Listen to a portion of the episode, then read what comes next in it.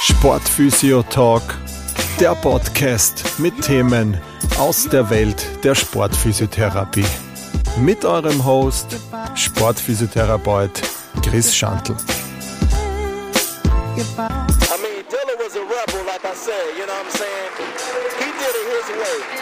From the beginning to the ending, you know what I'm saying? Hallo und herzlich willkommen zu einer neuen Folge des Sportphysio Talks.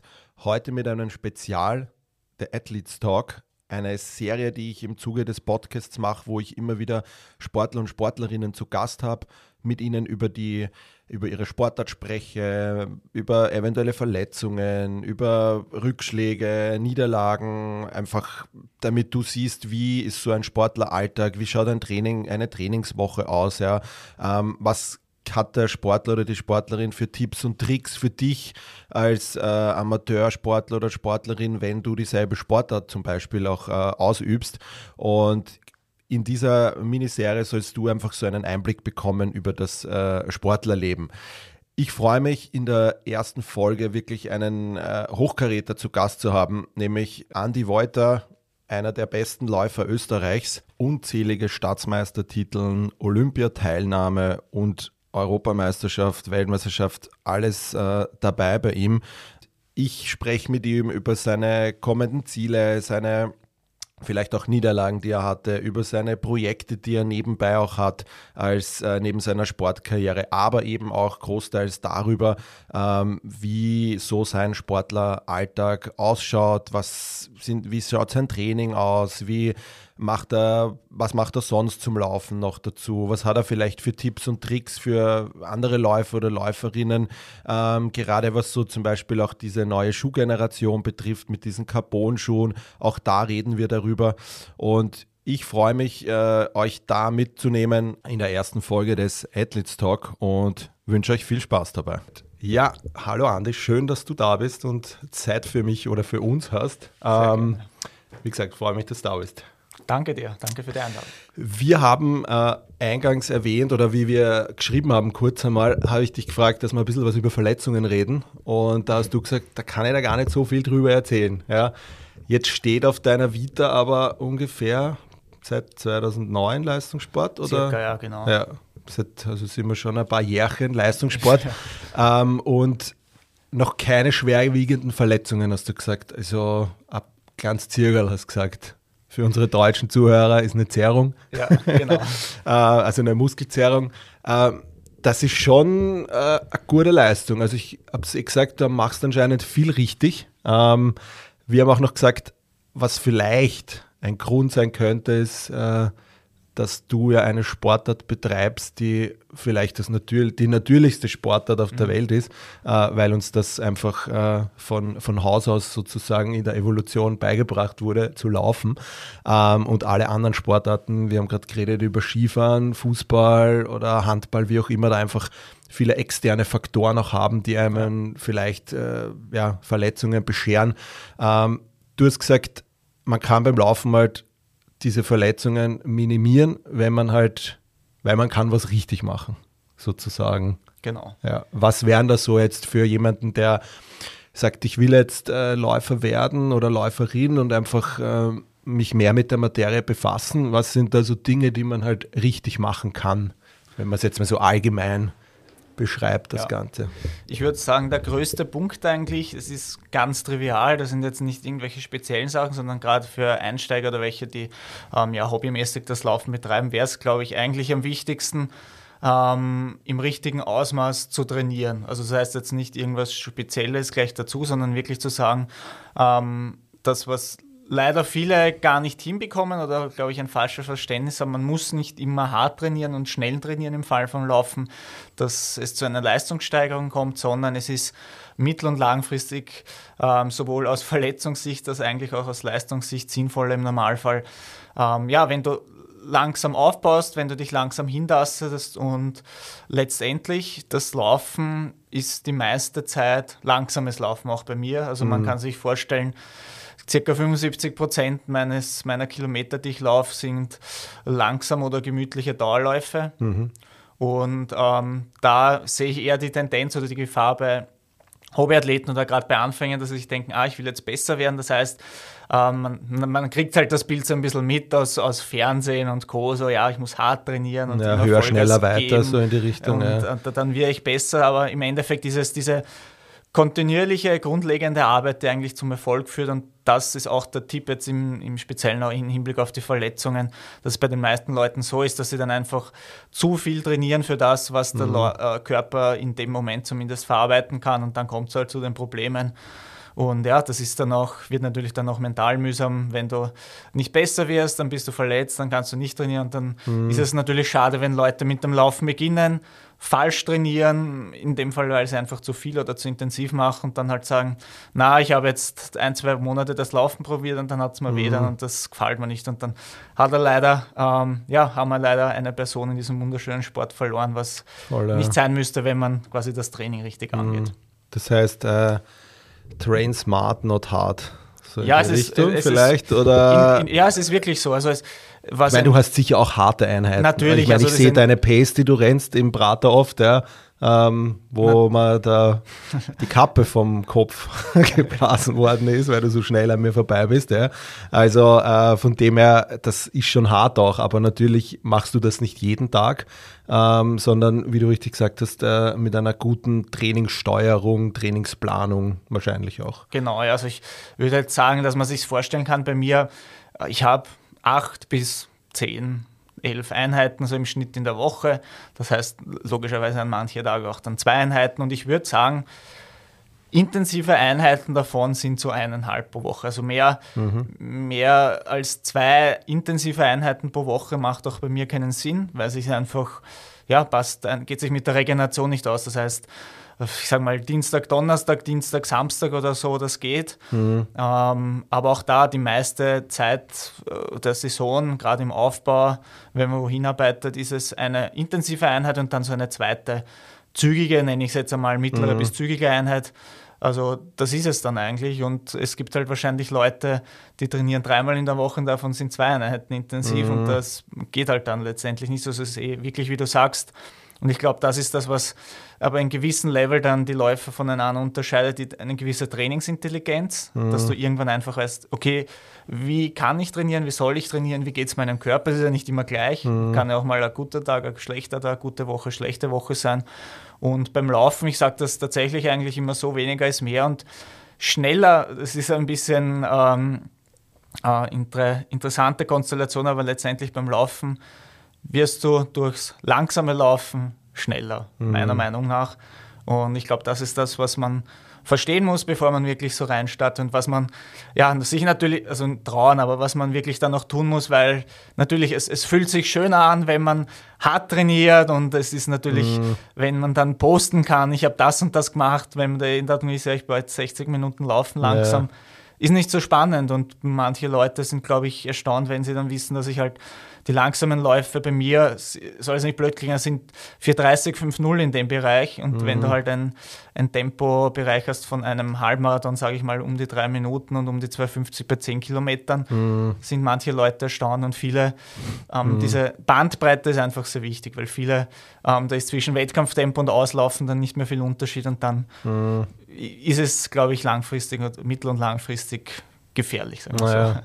so. Ja, ich glaube, dass da eben gerade äh, Hobby oder ambitionierte Amateurläufer und Läuferinnen natürlich dazu neigen, halt, ich meine, du hast die Optimalsituation, die sich viele von denen wahrscheinlich wünschen, Leistungssportler zu sein, ja, mit seinen Vor- und Nachteilen natürlich. Ja. Aber was jetzt das Training betrifft, ist natürlich so, dass ähm, die dann oft einen 40-Stunden-Job haben. Du hast auch deine Nebenprojekte, wir kommen da später auch noch ja. drauf zu. Ja. Das heißt, du hast jetzt tust nicht nur laufen, sondern du engagierst ja. dich oder bist auch, machst ja auch viel anderes, bist auch sehr äh, engagiert und die haben dann eben ihren 40-Stunden-Job, womöglich eine Familie, ein kleines Kind und so weiter und so fort. Und dann versuchen die natürlich so viel wie möglich äh, in so, so wie du gesagt hast, drei Tagen zu verpacken und haben Riesenumfänge oft einmal und hohe Intensitäten. Und ähm, wie du sagst, dann kommt irgendwann einmal der, der Hammer sozusagen und dann muss jetzt nicht sein, dass man blau wird, sondern dass ja. man halt äh, Knieschmerzen hat, dass man an weiß ich nicht, Motivationsverlust hat, ja, dass man so, das sind halt so die, die, die Beispiele, die ich jetzt aus der Praxis ja. auch kenne, genau. Leute, die halt dann kommen und sagen, mir tut die Achillessehne weh. Ja. Man muss ja jetzt aus, aus anatomischer Sicht sagen, dass ja am Anfang das Gewebe, wenn man jetzt sagt, ich fange jetzt zum Laufen an und ich gebe da, ich habe da voll den Plan im Internet gefunden und da mache ich das und das, dass das Gewebe am Anfang ja viel, äh, ja, sagen wir mal so, aushält und viel verzeiht. Aber mit der Zeit wird diese Überbelastung, kommt es im Sehnen, in der Sehne einfach zu einem Umbauprozess ähm, und dann wird das einfach schmerzhaft oder vom Knie und so weiter, von der Knochenbeinhaut, unterschiedliche Szenarien. Wir wollen jetzt gar nicht näher auf die ganzen lauftypischen Verletzungen eingehen, aber das sind dann halt so die Gründe und dann, wie du sagst, verliert man Leute, die einfach eigentlich, wenn sie von Anfang an vielleicht mit jemandem geredet hätten oder vielleicht diese Podcast-Folge hören, äh, dann richtig starten in ihren, in ihren Laufplan, in den ambitionierten. Ja. Das sind wir dann, äh, eh so wie du gesagt hast, ähm, wenn man jetzt zum Laufen anfängt, wahrscheinlich nicht gleich zu Beginn sagen, ich meine, man kann schon natürlich als, als, als langfristiges Ziel zu machen, aber vielleicht kurzfristige Ziele auch einmal sagen, ich will einmal 10 Kilometer oder 5 Kilometer in einer gewissen Zeit rennen und dann 10 und so weiter nicht und so weiter aufbauen? Oder sagst du, na, mach gleich einen Plan für einen Marathon und trainier drauf los mit den Punkten, die wir davor auch besprochen haben? Oder würdest du schon auch sagen, kurzfristige Ziele und auch langfristige Ziele zu setzen, wenn man jetzt ambitioniert zum Laufen anfängt? Zum Beispiel jetzt oder wie du es in deiner Karriere auch gemacht hast. Ja, also ich würde das schon eben sehr äh, immer mittel- und langfristig angehen. Also der Laufen, äh, Laufen ist ein Sport, der, der funktioniert nicht kurzfristig. Ähm, was einerseits das Schöne ist, du wirst, wenn du gut trainierst, wenn du kont kontinuierlich trainierst und langfristig, wirst du schöne Erfolge sehen, weil Ausdauer kann man sehr gut trainieren und da wird auch ordentlich was weitergehen. Gerade wenn du wirklich von einem Level mit Null Sport kommst, kannst du dich innerhalb von ein, zwei Jahren wohin trainieren, wo du dich, glaube ich, nie gesehen hättest vorher, was unvorstellbar gewesen wäre. Aber auf der anderen Seite ist es halt so, es passieren im Laufen nicht von heute auf morgen Wunder. Du kannst nichts herzagen, mhm. du kannst nicht sagen, ich trainiere jetzt zwei Wochen Vollgas und dann bin ich der Superstar, sondern ähm, das braucht teilweise wirklich Jahre an, an Trainingskilometern, mhm. je nachdem, was du halt dann für eine Distanz laufst. Und weil du es gesagt hast, ähm, ja, es ist auf der einen Seite schön, wenn es Dinge wie einen Marathon gibt, der halt sehr populär ist, der so ein bisschen als ja, Lebensziel, glaube ich, von vielen Leuten mhm. tatsächlich ist. Ähm, aber man muss sich natürlich hinarbeiten und da bin ich schon dafür, dass man sich Schritt für Schritt einfach hintastet. Natürlich, es kommt darauf an, kommst du jetzt wirklich von Nullsport, hast du irgendwie gar keine Bewegung vorher gemacht, dann ist das Laufen sicher ein, ein perfekter Sport, um einzusteigen. Und das kann auch ganz einfach, also für Anfänger ist es wirklich so, dass du damit beginnst und es muss einem nicht peinlich sein, dass man sagt, Du schaust mal eine Minute langsam laufen, eine Minute mhm. gehen, eine Minute langsam laufen, das machst du mal 15 Minuten und dann ein paar Tage später machst du das irgendwann 20 Minuten und dann ein paar Wochen später kannst du 30, 45 Minuten. Irgendwann laufst du dann mal durch. Also es sind wirklich Babyschritte, die vielleicht, wie gesagt, dem einen oder anderen vielleicht sogar peinlich sind, was es auf, mhm. auf keinen Fall sein muss.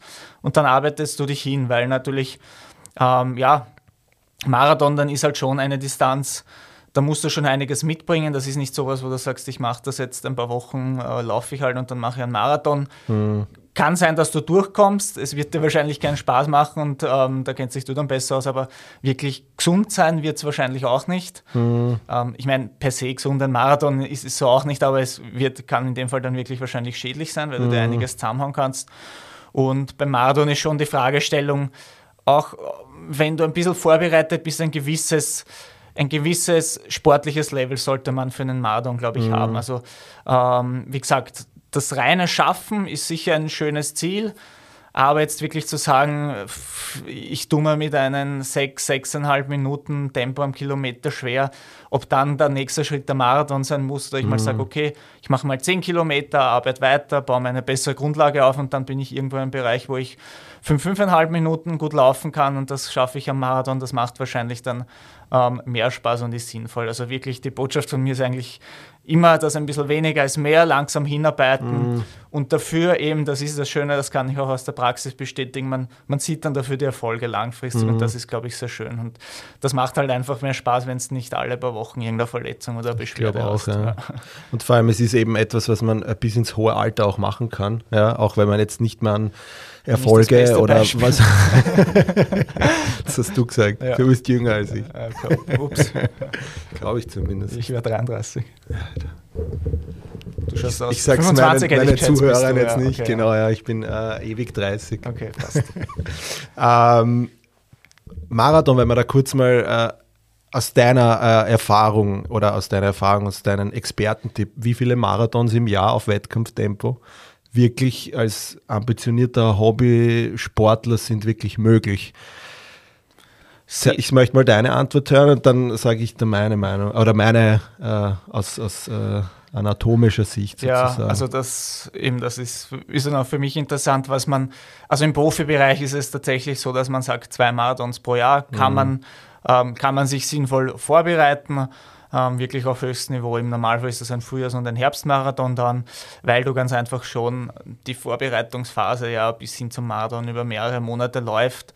Ähm, und darum ist es einfach schwierig zu sagen, ja, ich laufe in zwei Wochen wieder einen. Mhm. Ähm, kommt natürlich immer darauf an. Natürlich in ein trainierter Hobbyläufer, der sagt, ich möchte halt Marathon durchlaufen, der kann wahrscheinlich heute laufen, in einem Monat läuft er den nächsten. Mhm. Ähm, wir, wirst halt nicht 100% deiner Leistungsfähigkeit immer abrufen können, wird nicht optimal sein. Aber aus dem Profibereich kommend, auch wenn ich jetzt ähm, natürlich im Marathonbereich jetzt nicht wirklich die Erfahrung noch habe, aber ich kenne es natürlich aus Umfeld und Co., ähm, sind es de facto zwei mm. Marathons, die du genau, laufen kannst, jetzt vom Trainingsaufbau, vom Hintrainieren her. Und er hat mich schon gespannt, was ja, es aus ist körperlicher Sicht. Genau, zwei sind es eben auch, was okay. jetzt so aus anatomischer Sicht eigentlich auch Sinn macht, weil ja dieses äh, die ganzen Strukturen, die ja vor allem der Knorpel halt, der ja, ja. bei einem äh, Marathonlauf schon stark belastet wird, ja, ja, der braucht dann einfach auch eine richtig lange Zeit zum Erholen. Und wenn du jetzt zum Beispiel hergehst und jetzt in Wien gerannt bist und ich weiß gar nicht, wann der nächste größere Marathon ist. Es ist jetzt, glaube ich, wirklich immer Es geht eh jedes, wenn es kannst jedes Wochenende Genau, ja. Auf, ja. Und ähm, ich glaube, also das, du brauchst einfach mindestens einmal äh, drei, vier Wochen auch wirklich zum Regenerieren für das Gewebe, für dieses mhm. Knorpelgewebe auch, bis sich das wieder komplett mit dieser Gelenksflüssigkeit, mit dieser Synovia, dass da einfach diese, weil du ja einfach aufgrund eines Marathons an deine körperliche Höchstleistung gehst und alle Reserven rausholst, was nur möglich ist und natürlich dadurch auch diese Ernährung in, der, in deiner Gelenksflüssigkeit, der Knorpel da natürlich auch drunter leidet und nicht einfach ein super richtig gutes Milieu hat. Ja. Und durch diesen Impact wird das einfach, diese Synovia nennt man das, also die Gelenksflüssigkeit, wird da einfach massiv strapaziert und das halt über einen langen Kilometerzeitraum. Ja.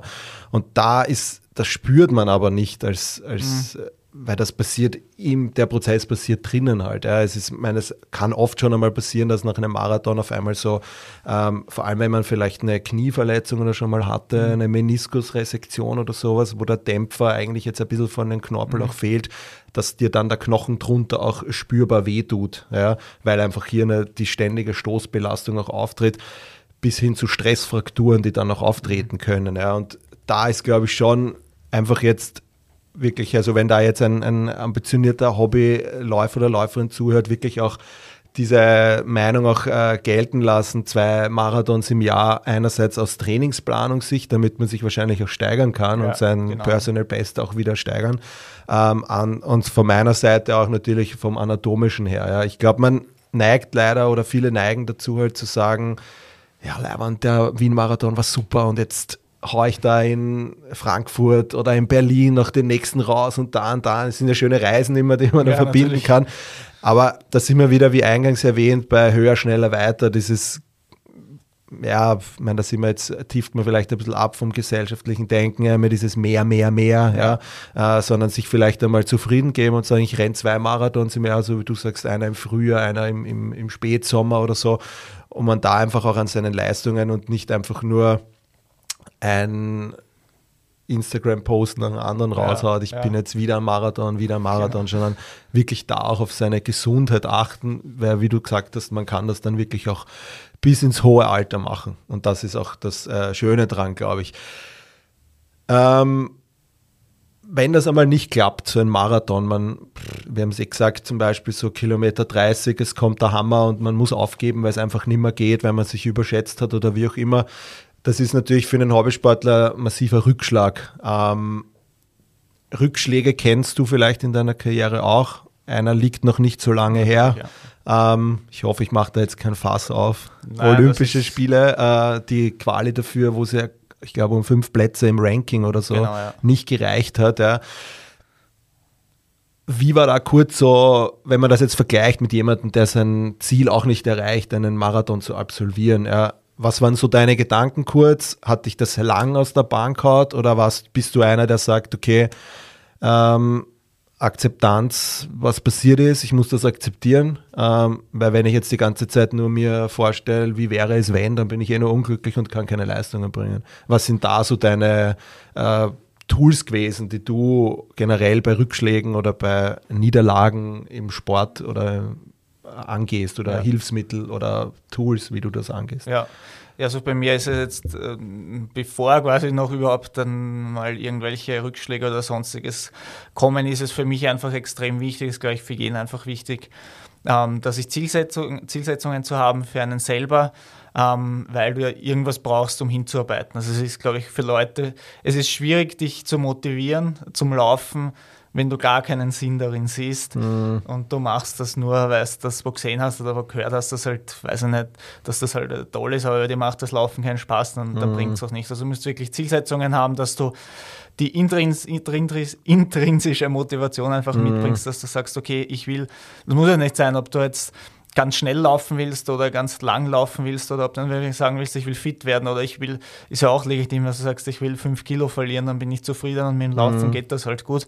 Also da schon ein Ziel vor Augen haben, weil das funktioniert sonst nicht. Das ist, glaube ich, funktioniert für einen, einen Hobbyläufer mhm. oder Volksläufer nicht und genauso wenig funktioniert das im, im Profisport, wenn ich wirklich schauen würde, was ich da trainiere und was ich ähm, natürlich auch opfern muss in gewisser Weise ähm, dann ist das ja komplett unsinnig eigentlich, was man mhm. da macht für das, was dann ähm, da rauskommen kann. Aber ich habe einfach meine Ziele. Ich weiß, was ich erreichen will, wie zum Beispiel in den letzten Jahr waren es halt die Olympischen Spiele. Mhm. Und auf das arbeitet man dann hin. Und da ist dann eben, wenn es mal nicht funktioniert, und das wird vorkommen, das wird bei jedem vorkommen, weil dann, wenn du wirklich, wenn immer alles funktioniert, irgendwas, dann hat es irgendwas. ähm, und genauso ist es natürlich bei mir auch schon gewesen, dass man sagt, da ist ein Jahr, da die Leistungen haben nicht gepasst oder man hat halt knapp was verpasst, so wie letztes Jahr bei mir bei den Olympischen Spielen zum Beispiel. Mhm. Ähm, ich mache es eigentlich eh schon ein bisschen so, wie du es angestriffen hast vorher. Ähm, einerseits weiß ich, habe ich immer mittel- und langfristig meine Ziele. Das heißt, ich kann mich von einem zum nächsten handeln. Natürlich, Olympische Spiele ist immer das, das, das, das größte der Ziele ähm, für einen Leichtathleten, äh, Leichtathleten, vor allem einen Sportler, glaube ich, am Allgemeinen. Ähm, also da, das ist natürlich nicht so einfach, aber ich weiß schon, okay, ähm, was steht als nächstes an, wo muss ich als nächstes hinarbeiten und ja, letztendlich ist es halt Vergangenheit, ist, ist Vergangenheit, da kann ich jetzt nichts machen. Ähm, was schon wichtig ist, was denke ich jeder machen sollte, so nüchtern wie es geht, das Ganze zu betrachten. Das heißt einfach schauen, okay, hätte ich ähm, in der Vorbereitung was anderes machen können, im direkten Training, hätte ich die Wettkämpfe anders gestalten können, dass man schaut, okay, wo wäre Optimierungspotenzial gewesen, was kann ich verbessern oder wenn einfach ein schlechtes Jahr oder ein schlechter Laufer zu sagen, okay, was, warum war das oder warum könnte das schlecht gewesen sein, was, was muss ich beim nächsten Mal besser machen. Und für mich ist das dann eher eine Motivation. Also natürlich kurzfristig denkt man sich, ja, ist halt da in dem Fall Olympische Spiele, ist halt eine Chance, das hast du alle vier Jahre, das ist, mhm. und hast in deiner Karriere natürlich nicht so oft die Chancen, oder sagst halt, oder ich, ich sage mir dann, ja, passt, war, ich habe ähm, ja, unter den Umständen mehr oder weniger das Beste rausgeholt. Ähm, trotzdem schauen, was kann ich verändern, was kann ich vielleicht optimieren fürs nächste Mal. Und ja, jetzt weiß ich, ich habe als nächstes Ziel eine Europameisterschaft im nächsten Jahr. Ich habe als Ziel, dass ich ein bisschen den Umstieg auf die Straße mache. Ähm, in dem Fall dadurch durch ganzes Corona und Co. waren die Spiele verschoben. Das heißt, sind dann eh nur mehr drei Jahre eigentlich mhm. bis zu den nächsten Olympischen Spielen. Das ist jetzt ein Sportler äh, also auf dem auf hohem Niveau nicht mehr so viel. Da kann man mhm. sich eh schon vorbereiten und von dem her ähm, ja kurz zurückblicken im Sinne der Reflexion und dann geht es eigentlich schon wieder Vollgas voraus einfach mit den mit den nächsten Zielen und ich glaube, das macht auch Sinn, weil wenn ich jetzt heute noch Trübsal blase, dass ich sage, oh mein mhm. Gott, das war so knapp und das, das Leben ist so gemein, ja. bringt mir nichts, bringt keinen anderen was und von dem her ähm, freue ich mich lieber schon auf die Aufgaben, die, die ja. vor mir liegen. Ja, ich glaube das auch. Also das, ich glaube auch, Ziele sind wichtig, Ziele setzen Handlungen in Gang, da passiert einfach ja. was. Ähm, und wenn man so einen Rückschlag hat, ähm, finde ich, es ist trotzdem offen hergehen und sagen, okay, was ist zum Beispiel falsch gerannt oder was könnte man optimieren und so weiter und so fort, dass man einfach reflektiert. Ähm, ich finde, das kann für einen Hobbysportler auch gut sein, auch wenn der jetzt nicht die Olympischen Spiele verpasst hat, was einfach eine große Sache ist und gerade in deiner Sportart halt einfach so das Ding ist, sagen ja. wir es mal so, wie es ist. Und es ist halt leider nur alle vier Jahre. Genau. Ähm, und von dem her auch hier sagen, okay, vielleicht habe ich einfach meinen Trainingsplan selber geschrieben und vielleicht kann ich da was optimieren, dass ich wirklich sage, okay, nächstes Mal wird das Ziel oder versuche ich mehr das zu schaffen und dann organisiere ich mir halt jemanden, einen Trainer und so weiter und so fort. Das wären definitiv solche Dinge. Ähm, Punkt Trainingsplanung. Ähm, wie schaut bei dir so ein, eine Woche aus? in deinem, in deinem äh, Trainingsalltag. Jetzt einmal wirklich so, ähm, weiß ich nicht, jetzt nicht nur aufs Training bezogen, aber sowas investierst du sonst an Zeit? Bist du da äh, eben oft bei regenerativen Einheiten, bei einem Masseur oder einem Sportphysio oder machst du selber Regenerationseinheiten? Ja, wie, wie schaut das ungefähr so, so ein Tag oder eine Woche, grob, nicht jetzt äh, auf die Minute genau, ja.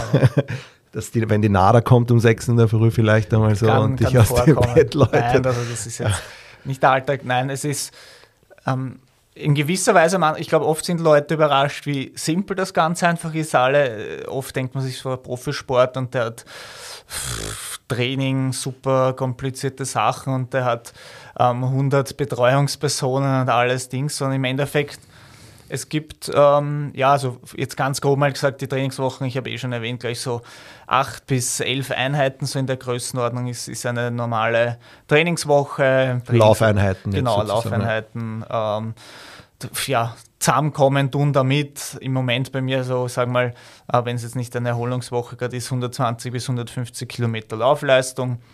Und ähm, ja, aber es, teilweise ist es wirklich ganz unspektakulär. Also in meinem Fall ist es so, dass ich im, ähm, ja, an Wien angrenzend in Nieder Niederösterreich wohne und ähm, ich habe halt äh, den Luxus oder die Möglichkeit, ähm, von der Haustür wegzulaufen. Und dann gibt es halt wirklich so da stellt halt einfach ähm, am Trainingsplan um 50 Minuten ruhiges Laufen.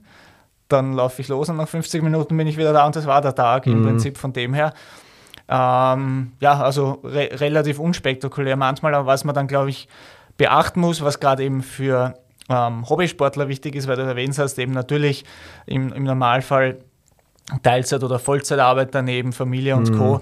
Ähm, das Training ist die eine Sache, aber was dann wichtig ist, ist eben die Regeneration und die darf man nicht unterschätzen, was es für einen Unterschied macht, wenn man halt sagt, ähm, nach meinem Training bin ich halt dann acht Stunden unterwegs ähm, und mhm. muss arbeiten oder bin in der Stadt, gehe ich herum oder was auch immer. Mhm. Oder ich bin einfach ähm, ja, in irgendeiner äh, in einer ruhigen Umgebung, kann mich erholen, kann die Beine hochlagern. Also das ist dann wahrscheinlich das, was den größten Unterschied mhm. ausmacht. Und ähm, ja, was es ist auch sonst nicht so spektakulär. Bei mir, bei mir kommt halt dazu in Wirklichkeit ein bis zweimal pro Woche ein Krafttraining. Mhm. Ähm, wobei Krafttraining, Stabi-Training, also ist jetzt nicht, dass ich mhm. da groß Gewichte schupfe, sondern wirklich einfach sehr spezifisch an bei Übungen mit, mit Eingewicht großteils. Mhm. Ähm, ja, ich bin ein sehr pflegeleichter Typ im Sinne von, ähm, von Massagen, Physiotherapie und Co. Also einerseits, weil ich zum Glück nichts Akutes habe oder keine chronischen Beschwerden noch habe, die mich plagen. Und auf der anderen Seite, das ist aber sehr individuell, das kann ich jetzt keinem sagen, was für ihn am besten ist. Ich, ich, ich, ich habe nicht das Gefühl, dass ich alle paar Tage oder jede Woche eine Massage zum Beispiel brauche, mhm. sondern ich gehe so im Schnitt einmal im Monat massieren, das reicht mhm. mir ähm, bis ich wieder bei dem Punkt bin, wo ich einfach das Gefühl habe, ah, jetzt bin ich verspannt, jetzt bin ich zart, jetzt brauche mhm. ich wieder was. Also ähm, ich will gar nicht an den Punkt kommen, wo ich mich dann zu ausgeleiert fühle. mhm. Wie gesagt, es gibt Leute, die brauchen alle paar Tage eine Massage, bei mir ist nicht so oft, aber ähm, das ist halt dann wieder ein bisschen so dieses ähm, individuelle Körpergefühl, das man sich einfach aneignen muss mit der Zeit. Und ja, von dem her eben, wie gesagt, recht unspektakulär meine, meine Lauftrainings, dann ein, zwei Mal ein bisschen ergänzendes Kräftigungstraining, mhm. Stabi-Training und ähm, ja, hin und wieder einfach ein Physio, aber eben das, was glaube ich wichtig ist, was die meisten machen oder was jeder machen kann, was oft leider zu wenig Beachtung findet, ist einfach ähm, die allgemeine Regeneration des Körpers, weil mhm. das bringt den meisten Leistungszuwachs letztendlich, würde ich behaupten. Das bringt auch ähm, am meisten zur Verletzungsprävention. Mhm. Und ähm, ja, man, man darf nicht unterschätzen, wie viel das bringt, wenn man halt statt den sechs, sieben Stunden Schlaf, die man sich irgendwo zwischen Arbeit und Herumstressen mhm. rausdrückt, wie viel Unterschied das macht, wenn man sich die Zeit nimmt, dass man halt dann acht Stunden jeden Tag schlaft, wenn man auch trainiert nebenbei. Mhm. Ähm, ja, also wie gesagt, das ist manchmal, das ist allgemein auch was, was, was, ich, was ich immer sehe, man darf es man auch nicht so kompliziert machen, dann soll genau, man einfach schauen, ähm, ja, ich glaube, jeder kennt die Basics und auf die fokussieren und natürlich ab irgendeinem Level muss man sich dann die Promille anschauen, auch die, die eine mhm. Rolle spielen, aber für die normale Person Pareto-Prinzip 80-20-Regel, wenn, ja. wenn konzentrier dich auf, auf die Teile, auf die 20 Prozent, die 80 Prozent deiner Leistung ausmachen und nicht mhm. irgendwelche Kleinigkeiten, wo du herumscheißt, dann genau, ganz blöd gesagt, ja. die ein, einen minimalen Einfluss hat. Genau. Also, also ich glaube auch, äh, es gibt ja mittlerweile Gott sei Dank unzählige Hilfsmittel für Regeneration, ja. ähm, die man sich auch nach Hause holen kann. Ähm, man muss aber sagen, eh so wie es der andere gerade gesagt hat, ähm, es gibt diese Dinge, aber die werden dich jetzt nicht so viel besser machen. Es sind natürlich Tools, die gut sind dafür, ja, aber wenn du äh, dich schlecht ernährst und nur drei Stunden in der Nacht schlafst, dann kannst du die besten äh, Physios, die besten Masseure, die besten Kompressionsboots, was auch immer haben. Ja. Meiner Meinung nach, wenn die zwei Faktoren nicht stimmen, ja, dann kannst du machen, was du willst. Dann, wie du sagst, dann werden diese ja. Tools, die du dann hast, einfach nicht so ausschlaggebend sein, dass das auch passt. Ja. Also für mich noch immer die wichtigsten Regenerationstools sind äh, Schlaf und Ernährung. Ähm, aber da kann man natürlich auch schon vieles äh, vielleicht äh, nicht optimal machen, sagen wir es mal so. Das ist natürlich ein großer Punkt, ähm, ja, aber kann man nochmal extra auch besprechen, Ernährung und Schlaf. Ja. Ähm, wir besprechen äh, jetzt weiter. Das heißt, wir wissen jetzt so ungefähr, wie ein, wie ein Tag bei dir ausschaut, was so die, die, die Ki oder die Kilometeranzahl sind, die du läufst, was du sonst herummachst. Ähm, wir haben es eh schon mal angesprochen, du hast ja auch noch ein paar Nebensachen, die wir dann auch noch äh, angehen. Ähm, wenn du jetzt so einen Einblick in die Sportbetreuung einmal kurz gibst für dich, ähm, ganz kurz nur, wenn du jetzt bei Olympischen Spiele bist, Rio, na London, Entschuldigung, London, London warst du, ja. genau. Ähm, was erwartest du dir jetzt, wenn du dort bist? Nur kurz für die angehenden Sportphysios und so weiter. Äh, was erwartest du dir von einem Sportphysio vor Ort, wenn du jetzt sagst, okay, du bist jetzt eine Woche vorher schon angereist, ja, und hast einfach einen, einen, einen Physio jetzt mit für dich, ja, ähm, was erwartest du dir von dem sozusagen? Soll der mit dir jetzt die äh, ärgsten Übungen machen, ja, äh, in der Woche davor vom, in der Kraftkammer oder was auch immer, oder was, was sind da so die wichtigsten Punkte, die, wenn du jetzt sagst, ein Sportphysio kommt mit, der ist jung, ähm, was, was sollte er für Tools mitbringen für dich? Also äh, das ist jetzt. Ich mein, ich, nein, ja. vielleicht ist das jetzt ganz blöd gesagt, aber eben eigentlich, wenn man sagt, wirklich war ihn ähnlich wie bei mir, war es dann auch so, sagst, ich bin jetzt äh, Olympische Spielhausnummer und ich bin eine Woche vor meinem Wettkampf dort. Ähm, wie gesagt, klingt vielleicht blöd, aber mir wäre am liebsten, wenn ich eigentlich mit dem Physio aus, aus seiner Arbeitssicht nichts zu tun habe, ja. weil ich einfach dort bin, ich bin bereit und in den meisten Fällen brauchst du den Physio dann, weil du irgendwas zurecht richten musst, was noch nicht ganz passt. Mhm. Und ähm, ja, also am, am, liebsten wäre mir fast, wenn ich nichts mit dem dann ja. zu tun habe, außer dass er halt so wie du leiwand bist und ich sehe ihn beim Essen oder so. Ähm, ja, aber an, ansonsten natürlich, was erwartet man sich, dass man, ähm, dass man jemand hat, der sich in der Sportart oder mit den Problemchen, die halt einfach aufkommen können, irgendwas ein bisschen kann immer sein, ähm, dass dich der dann einfach kompetent einerseits beraten und auch behandeln kann. Ähm, ja, so aus Übungssicht und so, ich glaube, also ähm, ein Physio, das ist ja auch, glaube ich, viele Leute glauben immer Physio oder leider nutzen sie ihn auch oft so, mhm. ist nur ähm, dann, wenn schon irgendwas da ist, wird der Physio genutzt mhm. und dann soll er halt Wunderdinge vollbringen und den Haxen einmal verbiegen und dann passt es wieder. Genau, ja. ähm, ein, ein Physio ist ja eigentlich auch ähm, prophylaktisch sehr wertvoll, wenn man das so nennen kann, weil du eben potenzielle Schwachstellen mit dem, mhm. ja, ein bisschen ausgleichen versuchen kannst. Ähm, also sag mal, wenn du dann schon wo bist, dann ist es oft zu spät, dass man da schnell irgendwas macht. Also wirklich kurzfristige Behandlungen, natürlich aber jetzt irgendwelche Übungen und so, das ist, ähm, ja, dann kommt wieder dieser langfristige Faktor ins Spiel. Da musst du eigentlich begonnen haben. Das ist egal, ob das ja. Training ist, Physiotherapie, Kräftigung oder auch Ernährung. Ähm, das kannst du alles nicht in einer Woche herzaubern, sondern mhm. es kommt darauf an, was du die Monate und Jahre davor gemacht hast. Aber ansonsten würde ich mir natürlich hoffen, Physio, wenn ich jetzt sage, okay, da ein bisschen hat irgendwas weh dann oder passt nicht ganz, mhm. dass der einfach weiß, okay, das und das kann das sein, dass er natürlich ein bisschen Erfahrung hat im Sport und konkret äh, natürlich mit den ja, Bewegungsabläufen, die halt teilweise sehr unterschiedlich mhm. sein können in den Sportarten.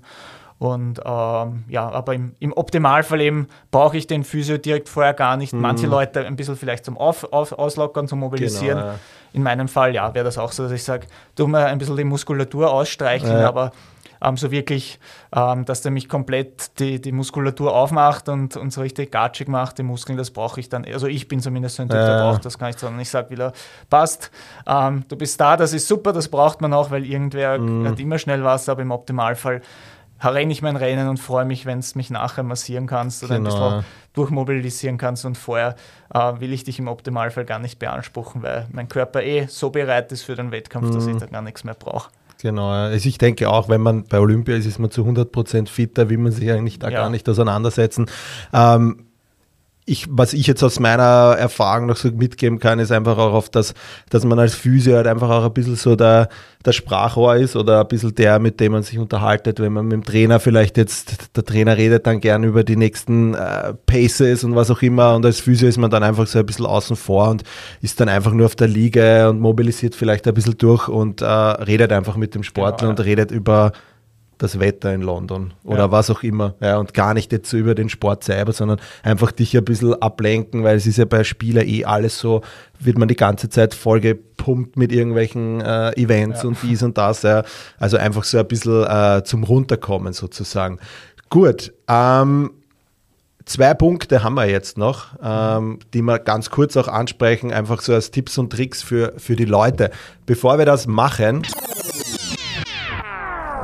Now it's time for a break because I have questions, you know, real questions.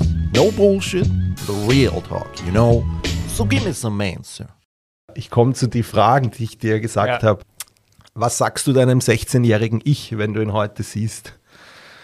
Pff, na, bist du gescheit. um, nein, langfristig denken, Ziele setzen, kontinuierlich arbeiten.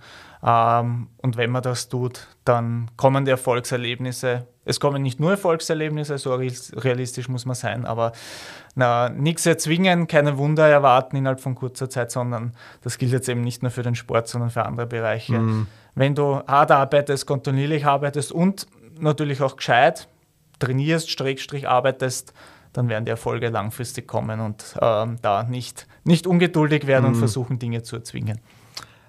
Was war das Wertvollste für unter 100 Euro, was du dir vor kurzem gekauft hast?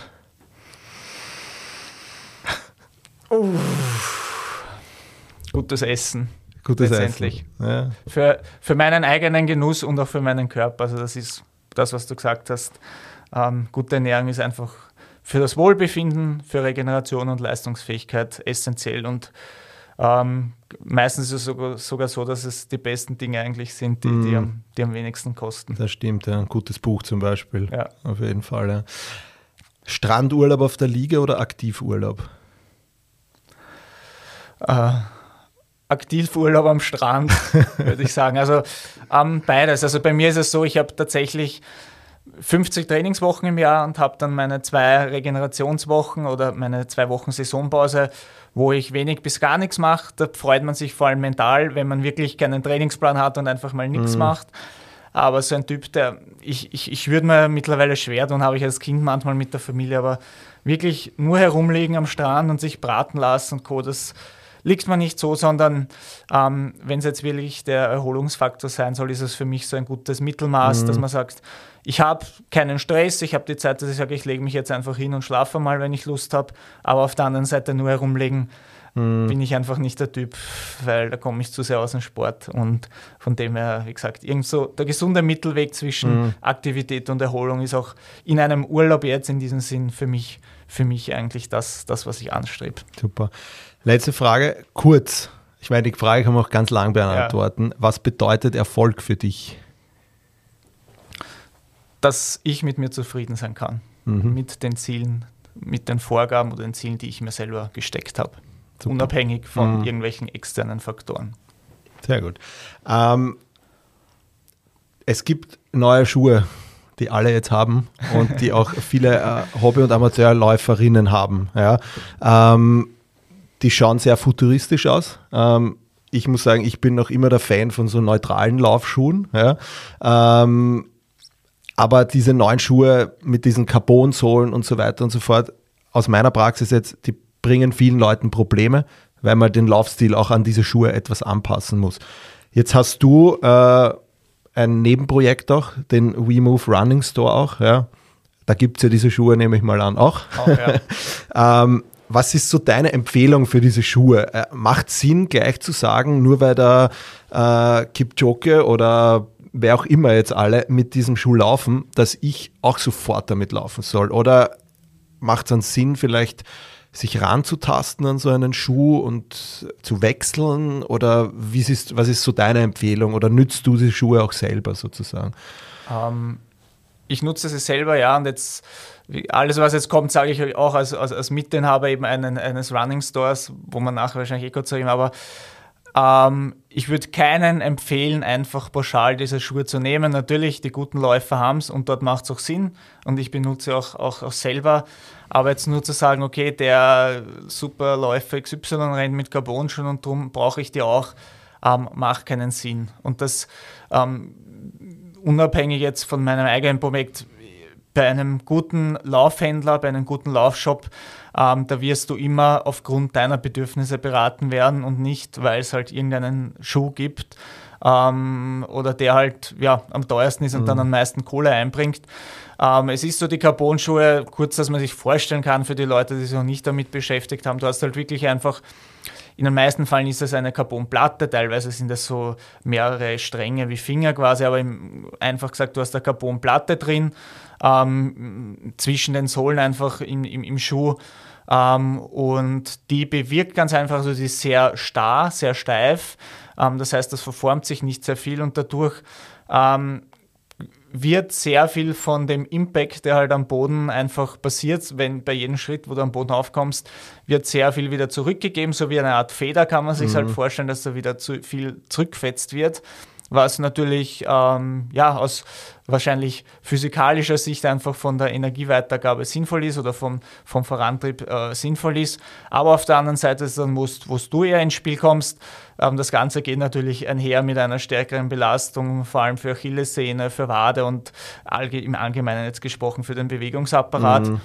Und da musst du natürlich die Bedingungen ähm, oder die Grundvoraussetzungen auch mitbringen. Das heißt, du solltest eine gute Kräftigung, Stabilisation haben, du solltest ähm, einen brauchbaren Laufstil auch dafür haben. Das heißt, mhm. jetzt einfach herzugehen und zu sagen, ich laufe halt mit ähm, sechs Minuten Schnitt einen Halbmarathon und jetzt ziehe ich Carbonschuhe an und dann bin ich besser, wird wahrscheinlich eher sogar das Gegenteil passieren, weil natürlich ähm, ein Carbonschuh musst du am, am Mittel- oder Vorfuß laufen. Ähm, und natürlich ist es schade, es ist einerseits Geldverschwendung und es ist andererseits ein unnötiges Risiko, wenn du jetzt einen Carbon-Schuh anziehst, wo du dann ähm, ja, über die Ferse abrollst äh, mhm. und du hast einen Schuh für 250 Euro an. Ähm, wie gesagt, das ist tatsächlich ist es ein sehr schmales oder ein sehr kleiner, kleiner Teil von den Läufern, der damit bedient wird oder bedient werden kann tatsächlich. Mhm. Und ähm, ich sage es so, wie es ist, in wahrscheinlich 95, 96, 97 Prozent der Fälle macht Sinn, dass man vielleicht einen bisschen leichteren, ähm, also einen leichteren gedämpften Schuh hat, ähm, bevor man irgendeinen Carbon anzieht, weil der mehr Probleme macht und man mhm. einfach nicht die Grundvoraussetzungen und den Laufstil und alles andere hat. ähm, ja, natürlich ja, meist oft das Placebo-Effekt oder für den Kopf, dass man sich denkt, ich habe jetzt auch den Carbon-Schuh, aber in mhm. Wirklichkeit ähm, macht es wahrscheinlich in vielen Fällen keinen Sinn. Man muss dazu sagen, was meistens in Kombination mit, dieser, mit diesem Carbon-Element der Carbonsohle ist, ist auch der, äh, die Zwischensohle, beziehungsweise einfach das Material von der Sohle, das sehr voluminös mittlerweile ist. Also früher mhm. war es ja eigentlich so, ähm, so leicht wie möglich den Schuh machen. Genau. Das heißt, die Sohle de facto so wenig wie geht. Das heißt, du bist wirklich eins zu eins, kann man sagen, mit der, mit der, Fuß, mit der Fußsohle aufgeklatscht am Boden mm. und das hörst du richtig so klatsch, klatsch im mm. Asphalt natürlich. Jetzt ist es so, dass es sogar Regulierungen gibt, weil die Sohlen sind so hoch worden mm. ähm, durch dieses Material, dass es da die Vorgaben gibt mit den, ähm, mit den 40 Millimetern, dass okay, die Zwischensohle mhm. nicht höher sein darf, weil ganz einfach sonst, ähm, ja, quasi du, es ist eine Art Stöckelschuh eigentlich mittlerweile mhm. schon und du, wenn man mal in so einen Schuh reinschlüpft, merkt man es auch, man kommt sich richtig hoch vor. Man hat mhm. so ein mhm. Gefühl, einfach auch durch die Sprengung dann teilweise, dass du ähm, nach vorne fallst. Also du rollst automatisch nach vorne und von dem her ähm, genau deshalb sind die Schuhe halt dann wirklich für Leute geeignet, die ein gewisses Tempo laufen können, die eine mhm. gewisse Lauftechnik mitbringen. Und von dem her auf keinen Fall bitte einfach pauschal irgendwo Carbon-Schuhe bestellen, Laufschuhe im Allgemeinen nicht, sondern wenn es Carbon sein soll, oder ihr den Wunsch habt, schaut wirklich zu einem Fachhändler, lasst euch beraten, probiert die Schuhe aus und der soll ich euch dann sagen, bringt das für euch was, habt ihr die Lauftechnik und habt ihr auch schon den Tempobereich, wo das Sinn macht oder vielleicht lieber mal einen, ein leichteres Schuhmodell vielleicht ähm, dahin greifen, noch ohne mhm. Carbon, wo du dann aber letztendlich trotzdem mehr Spaß hast, die zu laufen und trotzdem auch schnellere Zeiten laufst, weil ganz einfach das Gesamtpackage muss ganz einfach passen. Mhm. Ja, ich glaube auch. Es ist auch wie, dieser, wie diese Barfußschuhe da mal kommen sind, ja. ähm, haben ja auch viele einfach umgesattelt und sagen, ich renne jetzt mit diesen Barfußschuhen. Und da kam es ja auch zu massiven Problemen, weil ja. die Fußmuskulatur nicht ready dafür war. Ähm, also ich denke immer alles mit Maß und Ziel. Ähm, so ein ich, ich sage meine Patienten oft auch, weiß nicht, wie du das siehst, ja, aber ich empfehle ihnen auch oft so vielleicht sogar drei verschiedene Marken zu haben von Laufschuhen, damit sich die Fußmuskulatur nie in so eine Komfortzone begibt, sondern dass sie immer auch arbeiten muss, weil vielleicht jetzt ein Nike anders ist als ein Brooks und ein Brooks anders ist als ein, ein Hocker oder wie auch immer. Ja. Ähm, sowas in die Richtung halt, also dass man da einfach auch versucht, ein Material, ich meine, abgesehen, man ist jetzt gesponsert von einer Marke, dann geht das natürlich, ich meine, gibt es auch unterschiedliche Modelle, aber wenn man die Möglichkeit hat, äh, im Amateursport auch unterschiedliche Schuhe auszuprobieren, einfach nie die Komfortzone, wie immer im Leben, ja, in der Komfortzone verlassen. Da passiert so ein bisschen das, das, die schönen Dinge im Leben. Ähm, und genauso empfehle ich das oft meinen äh, Ambitionierten oder meinen Läufern und Läuferinnen, dass sie einfach auch unterschiedliche Schuhmarken haben sollen ähm, und äh, damit sie da einfach von der Fußmuskulatur auch unterschiedliche Belastungen kennenlernen. Und da ist äh, auf jeden Fall dieser Carbon-Schuh jetzt ein neues Thema auch gewesen. Deshalb wollte ich da auch deine Meinung ja. noch einmal dazu hören. Ähm, ansonsten ähm, kurz äh, Tipps und Tricks zur, ich frage dich jetzt nur ein paar so Sachen. Ähm, Hast du Probleme mit äh, Blasen an den Füßen immer wieder mal oder ist es für dich kein Thema? Und wenn ja, was hast du da einen Tipp, was man da machen kann? Schuhe, äh, Schuhe verkehrt, Socken verkehrt anziehen, habe ich gibt's oder drei Tage alte Socken anziehen, die man schon länger gehabt hat. Hast du da irgendein Prinzip, wenn du neue Schuhe wählst oder ähm, ich habe zum Glück auch da recht wenig Probleme. Lustigerweise zum Zeitpunkt des Interviews, jetzt habe ich gerade wieder eine richtig schöne ähm, Blutblase an der linken großen Zehe. Ähm, weiß nicht, wieso das daherkommt. Also hin und wieder kommt es bei mir mhm. vor.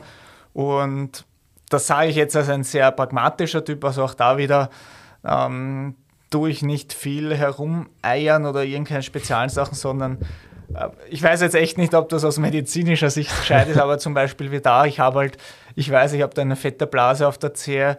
Ich mache es dann einfach so, ich lasse sie und trainiere halt weiter und irgendwann platzt sie von selber und dann ist sie mhm. weg. Also vielleicht ja. natürlich nicht schauen, dass sie dann ähm, voll mit Erde und sonstigen angesandelt wird, sondern gut reinigen dann natürlich. Und, aber letztendlich ich wirklich, ich, ich renne einfach damit weiter und irgendwann ähm, platzt oder ähm, baut sie sich von selber wieder ab. Ja, mhm. also das ähm, von dem her will und kann ich eigentlich da jetzt gar keine Spezialtipps ja. geben. Also ich würde tendenziell schon eher gewaschenes Laufgewand anziehen, ähm, was vielleicht ein Tipp sein kann oder eine Sache, die schon wichtig ist, dass man ähm, Bei den meisten Sachen ist es wurscht, aber das Erste, was sehr wichtig ist, die Schuhe und das Zweite, was natürlich auch dann da ein bisschen reinspielt, die Socken, dass man sich da was Gescheites holt und nicht da ein paar Euro versucht einzusparen, mhm. sondern wirklich eben auch da zu einem Spezialisten geht, sich anschauen lässt, ähm, was brauche ich einerseits für einen Schuh, wie ist mein Laufstil, also im Optimalfall oder eigentlich im Normalfall solltest du bei einer guten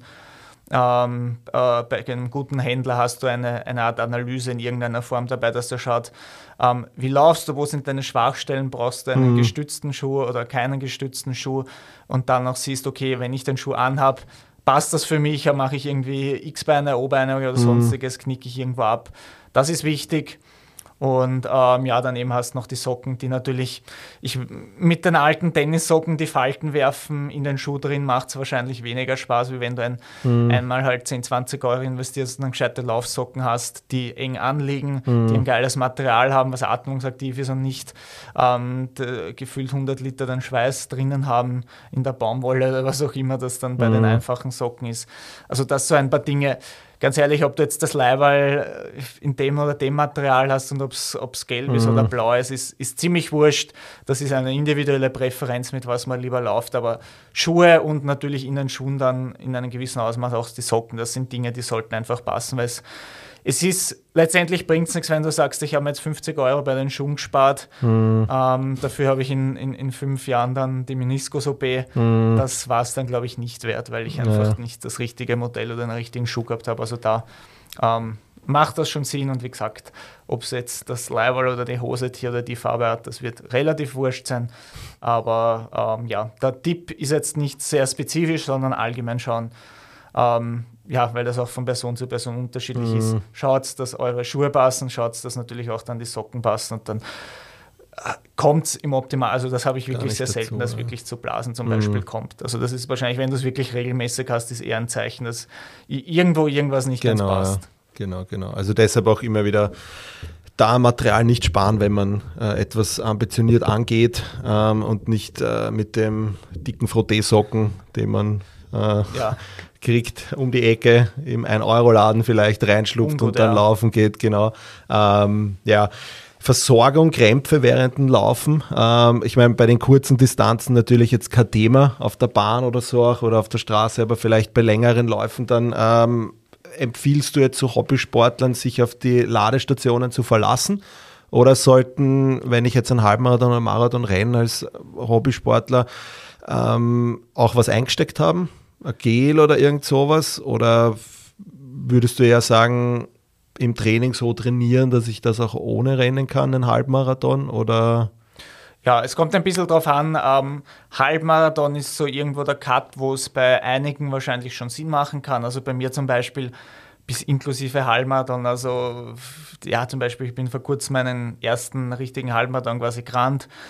Ähm, da rennst du halt 63 Minuten in dem Fall. Äh, da, da, brauchst du auch nichts, außer es ist wirklich mm. sauheiß und Dings. Aber im Normalfall in dieser knappen Stunde brauchst du jetzt keine große Versorgung, maximal was zum Trinken, aber energietechnisch kommst du da ganz einfach durch. Ähm, natürlich irgendwann, wenn du sagst, ich laufe ein, dreiviertel Stunden, zwei Stunden als Hobbyläufer beim Marathon, was ja eine mm. durchaus solide Zeit ist, ähm, dann würde ich mir auf jeden Fall Gedanken machen. Ähm, am wichtigsten ist definitiv die Flüssigkeitsaufnahme. das ist im Normalfall auch dann das, woher die Krämpfe kommen. Also also ich weiß nicht ganz wieso, aus, irgendeinem Grund wird, werden Krämpfe immer mit Magnesium in Verbindung gebracht. ähm, in den meisten Fällen ist es einfach mhm. ein Flüssigkeitsmangel.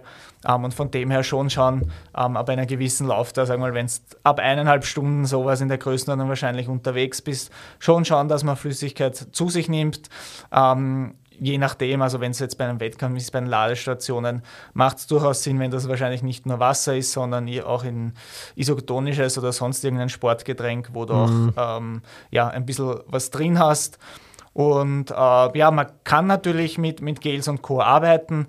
Ähm, was da eine ganz wichtige Botschaft ist, ähm, immer das machen, was man im Training auch ausprobiert hat. Das heißt, nie irgendwie beim Wettkampf soweit es zumindest geht, manchmal hast du die Getränke vorgegeben, gut, dann kannst mhm. du es dir nicht aussuchen, aber ähm, nicht versuchen, ähm, dann beim erst, zum ersten Mal äh, zum Beispiel irgendwelche Gels zu verwenden, wenn du vorher noch nie ein Gel probiert hast, führt in den meisten Fällen dazu, dass es eher zu Magenkrämpfen kommt oder mhm. dass es mhm. dann im, im Toi-Toi endet für fünf bis zehn Minuten. Das ist natürlich auch nicht der Optimalfall dann, sondern wirklich da im Training mal ausprobieren und wie gesagt, ab, ab eineinhalb Stunden oder so schon auch Gedanken machen, ähm, wie oder welche Flüssigkeiten kann ich zu mir nehmen ähm, und vielleicht probieren mit Gels dann auch beachten bei Gels immer genug Flüssigkeit dabei haben, also bei den äh, normalen Gels genug dazu trinken und es gibt jetzt auch schon die sogenannten Hydrogels immer mhm. zu kaufen, wo quasi ähm, das Richtige oder quasi schon eine Mischung ist aus, aus Gel und Flüssigkeit, genau, ja. dass du nicht ja. zusätzlich noch trinken musst und ähm, ja, einfach auch da ausprobieren, wie es für einen selber funktioniert, ist individuell, für manche geht es gut, für manche passt das nicht so ähm, und dann das beim Wettkampf umsetzen. Mhm. Aber wie gesagt, eben bitte keine Experimente machen, dass man sagt, ich trinke oder, oder nehme da jetzt irgendwelche Riegel oder Gels plötzlich zu mir, die ich noch nie ausprobiert habe, weil das ist immer, immer gefährlich und endet dann wahrscheinlich in die andere Richtung als die, mhm. die man geplant gehabt hat. Genau, also ich glaube auch, so aus meiner Sicht noch, es beginnt davor auch schon ein bisschen die äh, ganze Hydrierung und so weiter. Also Regeneration beginnt ja eigentlich schon vor dem Sport, wenn ja. ich schon im Vorhinein gut trinke und gut auflade mit den ganzen Mikronährstoffen, so wie du sagst, äh, Krämpfe. Ähm, Magnesium steht, glaube ich, an achter Stelle, was ein Grund für einen Krampf ist, aber es ja. wird immer als erste Stelle ja, hergenommen. Ja, also da gibt es schon ein paar andere Dinge davor noch. Ja. Ähm, und genau, also das fängt einfach schon davor an. Also ich glaube, es kommt natürlich auf die Dauer an, ja, wie lange einer rennt. Ähm, dass man da aber schon im Vorfeld einfach auch die Tage davor sich damit auseinandersetzt, genug trinkt, genug isst, also richtig oder gut ernährt, ähm, dass man da einfach diese Punkte dann äh, auch beachtet sozusagen. Ja, das ist von dem her ganz wichtig. Zu guter Letzt kommen wir zu deinen äh, persönlichen, äh, wie sagt man, äh, Projekten. Ähm, äh, du hast auf YouTube einen Kanal Laufheld ich genau. war da mal auch vor, ich glaube 2017 war das, durfte ich mal ein Gastinterview auch mit dir haben. Genau. Ja. Ähm, und da hilfst du oder da unterstützt du oder gibst du quasi Hobbyläufer und Läuferinnen ja sozusagen Tipps und Tricks aus der Praxis auch. Ich habe da gesehen, einfach mit auch genauen, also wie man vor allem im Halbmarathon äh, agiert, Trainingszeiten, wie man das und so weiter, Intervalltraining, Empfehlungen und so weiter und so fort. Ist das jetzt, äh, damit die Leute das jetzt noch nicht kennen, kann ich bei dir auch einen maßgeschneiderten Trainingsplan bekommen? Also kriege, machst du auch Trainingspläne für Sportler und Sportlerinnen oder ist das rein eine rein informative ähm, Sache, wo du einfach den Leuten einfach vermitteln willst aus deiner Praxis? Ähm, oder ist das so wie bei mir da, dass ich jetzt da rede, aber trotzdem in der Praxis halt auch die Leute therapiere? Oder machst du wirklich auch beides? Wie ist das? Ähm, das ist ähm, in, in, erster Linie eigentlich mal was, was mir Spaß macht, was ich mhm. der Community bieten will. Natürlich will ich auch eine Community bilden damit, darum habe ich quasi so die, die Lauffeld als, als Marke, wenn man es jetzt so nennen will, ähm, darum rundherum gebildet. Ähm, individuelle Trainingspläne gibt es bei mir nicht. Dürfte ich, glaube ich, soweit ich das weiß, auch nicht, weil man dazu eine ähm, äh, gewisse Anforderungen erfüllen muss und dann auch eine ähm, entsprechende äh, Gewerbeanmeldung oder Gewerbeberechtigung mhm. dafür braucht, wenn man wirklich individuelle ähm, Trainingspläne anbietet.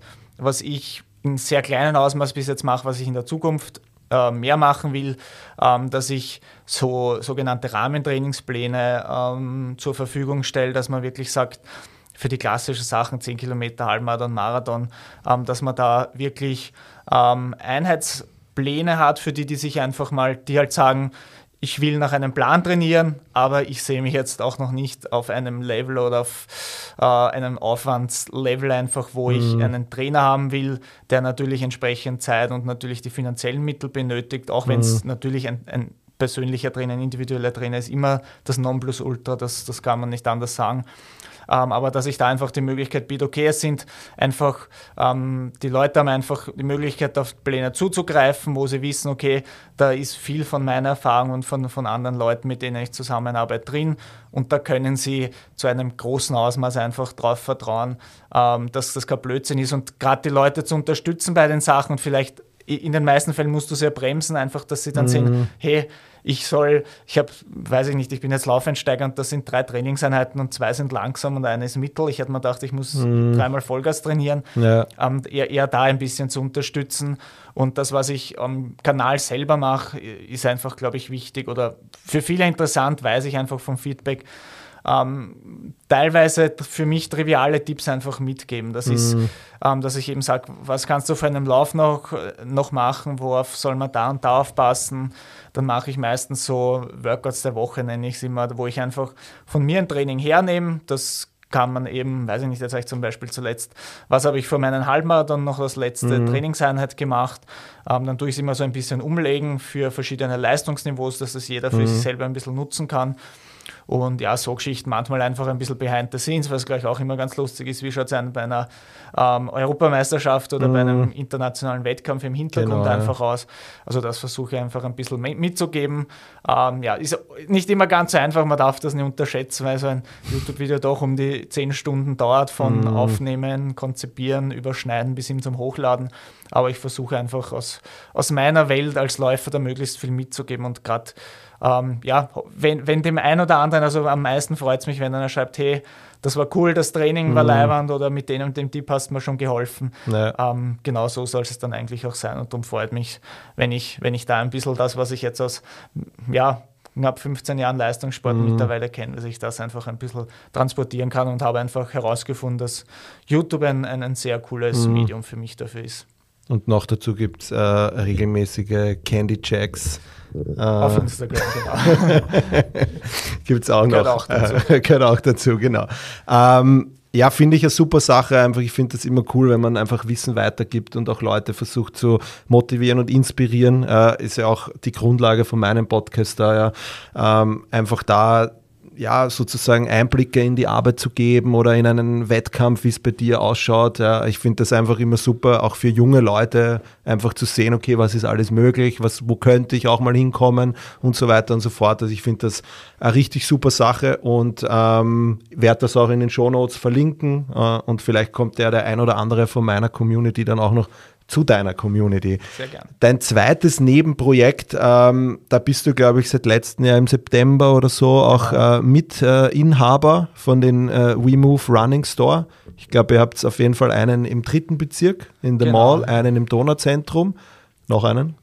Noch nicht. Ähm, noch nicht. Werden wir schauen, was in der Zukunft noch kommt. Da genau, wir haben, ähm, bin ich letztes Jahr dazugestoßen, war einfach wirklich die Situation so, dass ich geschaut habe, okay, ähm, kann ich wo einen Partner finden für mich jetzt als Athlet eigentlich? Mhm. Und hat sich dann äh, so ergeben, dass ähm, das bisherige Team der Inhaber, bestehend aus zwei Leuten, ähm, ja, einfach mit mir gesagt habe, okay, das wäre eine coole Sache, wenn ich da mit dabei bin. Hat auch für mich gepasst, weil natürlich, es ist halt so, als Leistungssportler hast du eine zeitlich begrenzte Zeit, auch wenn man das Laufen mhm. schönerweise sehr, sehr lang machen kann oder bis in relativ hohes Alter eigentlich machen kann. Aber ja, das hat einfach gut gepasst und so bin ich seit, seit letzten Jahr dort auch mitbeteiligt und für mich war es einfach cool, weil ich glaube, es ist halt, ich bin so lange schon im Laufsport und ich, ich sehe mhm. mich als Sportler quasi als, als Selbstständiger oder als Unternehmer, mhm. weil du bist halt zu 100 Prozent eigentlich für dich selbst verantwortlich und das wäre für mich einfach nicht möglich gewesen, zu sagen, ich wechsle jetzt in irgendeine klassische Branche und wäre mhm. Bankberater und fahre jede Woche 40 Stunden mhm. ähm, arbeiten und mache halt meinen Job. Das äh, hätte nicht funktioniert für mich, sondern dass ich da jetzt äh, aktiv von meinem ähm, Profisportler-Dasein auch den, den Laufsport ähm, in mittlerweile zwei Shops eben in Wien Mitte der Mall und jetzt seit, seit ähm, März auch im, im Wiener Donauzentrum. Mhm. Ähm, da den Laufsport quasi auf der Ebene mitgestalten kann, ist eine, eine coole Gelegenheit für mich und ähm, ja, macht mir bis jetzt viel Spaß. Ich muss zugeben, ich habe viel gelernt. Also man glaubt nicht, wie groß teilweise die Unterschiede sind halt mhm. zwischen Profi- und Hobbysport. Also Dinge, die für mich irrelevant sind, wie zum Beispiel, ob jetzt die, wie gut die Ferse gedämpft ist bei einem Laufschuh, mhm. ist für mich sehr wenig relevant, weil ich nicht mit der Ferse aufkomme. Mhm. Aber logischerweise, sogar für den größten Teil der Läufer, ist das natürlich ein, mhm. ein wichtiger Faktor. Ähm, ja, wie halt der Schuh aufgebaut ist oder gestützt ist oder gedämpft ist oder sonstiges. Also ähm, gibt es auch für mich noch super viel zu lernen, ist sehr spannend. Und ähm, wie gesagt, jeder, der in, in, in, Wien ist, gerne vorbeischauen in einem der zwei Stores. Man findet es auf ähm, äh, vmove.at ähm, sowieso. kann man sich alles im Detail anschauen. Aber ähm, wie gesagt, was, was glaube ich einfach allgemein wichtig ist, ohne jetzt nur für uns im Speziellen für die zwei Shops der Werbung machen zu wollen, sondern allgemein. Es gibt wirklich so ein paar Sachen als Läufer, ähm, die sollten einfach passen. Da sollte man einen Spezialisten an der Seite haben, ähm, der, der sich da auskennt und genauso wie wenn es da halt nicht einen Trainingsplan holen solltest, von wem der vorher noch nie gelaufen mm. ist, mhm. solltest du halt jetzt nicht irgendeinen Billigslaufschuh holen von irgendjemand, der mm. selber vielleicht gar nicht laufen und gar nicht weiß, mm. worauf er in der Beratung achten muss. Also ähm, darum habe ich gesagt, ja, das passt gut mit meinem Qualitätsverständnis überein. Und ähm, wie gesagt, ich, ich freue mich immer, wenn Leute vorbeikommen, auch, auch viele Leute, die ich natürlich kenne. Und ähm, wie gesagt, auch, auch ich lerne sehr viel dazu und ist ähm, sehr spannend, da einfach ein, ein, noch einen besseren Einblick vor allem mhm. in, den, in den Breitensport und den Hobbysport zu bekommen. Sehr cool. Das heißt, ich wenn ich dorthin gehe, steht auch einmal der Andi Wolter da und äh, äh, er beratet mich bei einer Laufschuhauswahl. Ja, kann durchaus. das auch also, passieren. Natürlich, also jetzt meine primäre Aufgabe ist jetzt nicht, dass ich äh, im Geschäft stehe und verkaufe, weil sowohl das Verkaufen als auch quasi die Beratung selber, wir haben ein super Team, die können das mhm. viel besser, die können in Wirklichkeit jeder von den Burschen, ähm, die dort sind, ähm, die kennen sich besser aus mit den Schuhen, als ich das kann. Mhm. Aber ich bin dann doch hin und wieder im Event, äh, im Event im, im, in einem der, der Shops. Es wird auch, wir werden auch in Zukunft mehr so ähm, sage ich mal, Spezialevents machen, mhm. wo wirklich ähm, ein Termin ist, wo man weiß, ich bin dort, wo man uns vielleicht ein bisschen ähm, die besonderen Modelle, wie zum Beispiel die Carbon-Modelle, mhm. einfach anschaut. Und ähm, das ist schon immer ganz spannend, auch wenn ich mich mit den Leuten dann austauschen kann. Aber es kann eben auch zufällig passieren, so wie heute bin ich vorher gerade im, im Donauzentrum gewesen, ein paar Stunden und ähm, ja, da kommt es dann schon mal vor, dass man den einen oder anderen mhm. ähm, Kollegen ähm, oder Laufkumpanen dann ähm, ja, vor Ort im Shop trifft. Und wie gesagt, dann macht, macht immer zugegeben auch viel Spaß, wenn man sich einfach ein bisschen mit anderen Leuten dann austauschen kann, was, was mhm. ihre Erfahrungen und Eindrücke so zum Laufen einfach sind. Sehr cool, ja. Ähm, lieber Andi, vielen lieben Dank für deine Zeit. Ähm, ich glaube, wir haben da jetzt Infos bekommen, wie so ein äh, Leben als äh, Läufer ausschaut mit der wohl beliebtesten Sportart in Österreich oder wo es die meisten, glaube ich, machen. Ja. Ähm, und ähm, ich glaube, du musst jetzt aufs Trainings auf dein Training weiter, Gott sei Dank nicht zu weit, ist eh gleich da ja. quasi um die Ecke. ähm, wie gesagt, vielen lieben Dank für deine Zeit. Ähm, abschließend möchte ich nur sagen, fang zum Französisch lernen an. Ich wünsche dir jetzt schon alles Gute und ich drücke dir die Daumen, dass äh, Olympia 2024 in Paris für dich hinhaut und ähm, ich hoffe, wir sehen uns auch mal wieder auf der Prater Hauptallee, äh, wenn ich wieder laufe und äh, ansonsten alles, alles Gute für die kommenden Wettkämpfe und ähm, ich freue mich, äh, deine Erfolge beobachten zu dürfen. Sehr gerne dir. Vielen Dank und ja, wir hören uns dann spätestens im nächsten Podcast, wenn ich dann von den Olympischen Spielen berichte. Sehr gut, freue mich. Ja, das war's auch schon wieder mit der heutigen Folge. Ich hoffe, ihr hattet Spaß dabei. Ich freue mich über ein Like und ein Abonnement auf den gängigen Streaming-Plattformen Spotify, Apple Music und Co. Bei Fragen, Anregungen zur heutigen Folge oder einer der vorangegangenen könnt ihr mir eine E-Mail schreiben an info@sportphysio-fortbildung.at. Ich freue mich, bis zum nächsten Mal, euer Chris.